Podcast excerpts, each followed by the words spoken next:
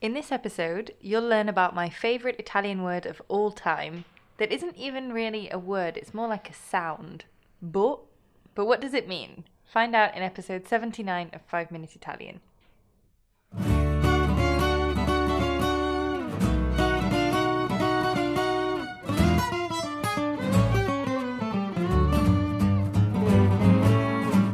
Ciao a tutti e benvenuti a 5 Minute Italian. I'm Katie. And then Matteo. Ciao. Sono contenta. I'm happy because today's episode is all about my favorite word in Italian, but listen to this very common conversation in our house and see if you can figure out the meaning.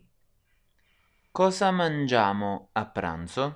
But cosa mangiamo a cena? Boh. So the first sentence you heard was, Cosa mangiamo a pranzo?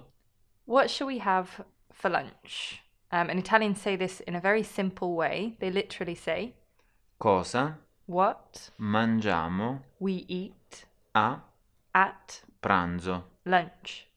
And the answer was, Boh. which is an informal way of saying I don't know. The closest translation is probably I don't know or even dunno. And as a foreigner, I find something really satisfying about this sound. You can just shrug your shoulders in a very Italian way, make a face as if you don't really mind or you don't really care, and say, but. What do you think, Matteo? I i can it be classed as a word?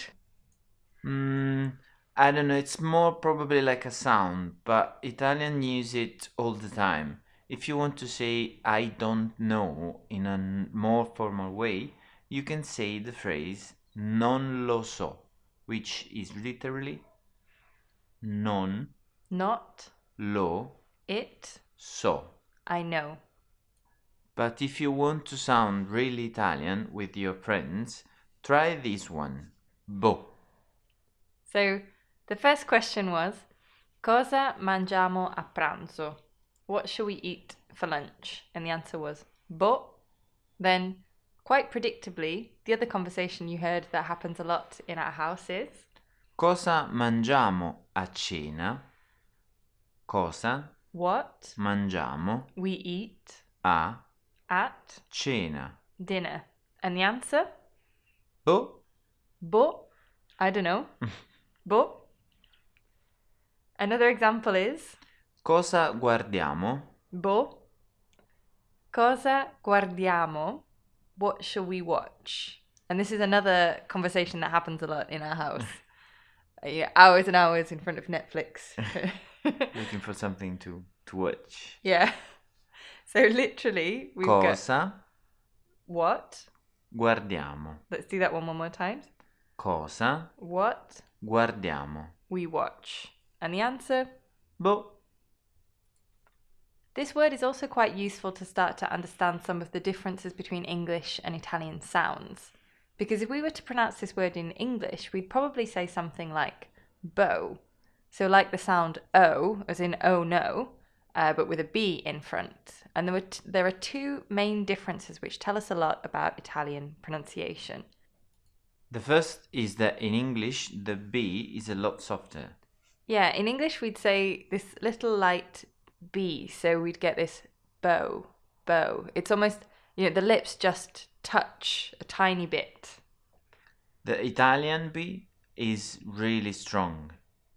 Listen, for example, in bo, bottiglia, banana. Can you say th- these words for us, Matteo, with the classic strong Italian B so that we can hear the native pronunciation? Boh. So can you hear this kind of this? b- b- So in Italian, you get this before the b. It's not just the lips lightly touching like in English, but you get this little. b- I don't know if you can hear that in the mic, probably. um, so do you want to try that again? Boh. Great. So we get this nice strong b at the beginning for I don't know Bottiglia. bottle, Banana. which is obviously banana. So let's try that one more time, and this time you practice saying them after Matteo, making the initial b really nice and strong. Boh. Bottiglia. Banana. Then the next difference is that in English, when we pronounce the O, we have two sounds. Um, so if you listen carefully, we get this oh. So the end kind of turns into a u. So oh, oh. We get these two sounds. For example, in the word go or toe. I'm exaggerating it a bit now, but they always end in this oo sound. Whereas Italians don't do this. Listen, for example, to the word bo. It's just one long, strong sound. Bo. So we get this oh. No, there's no little oo at the end, just oh.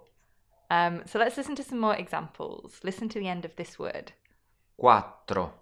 So that's the number four. Let's zoom in on the last sound. So it's not um, a typical English way of pronouncing this, and, and I'm sure, almost positive that I did this for a while as well.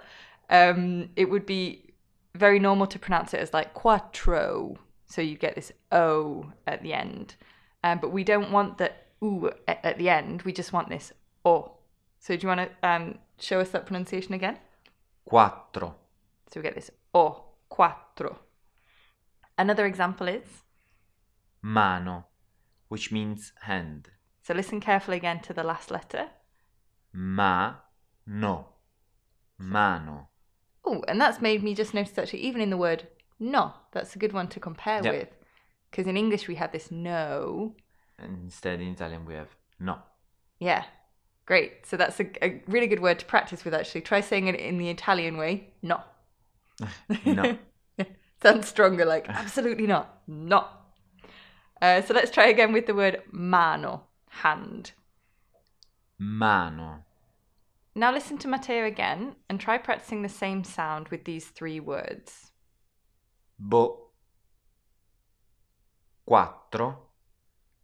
Mano.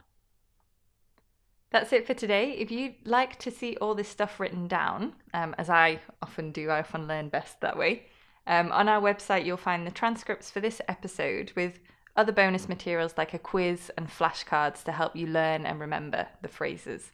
Go to www.joyoflanguages.com forward slash Italian podcast and scroll down to episode 79.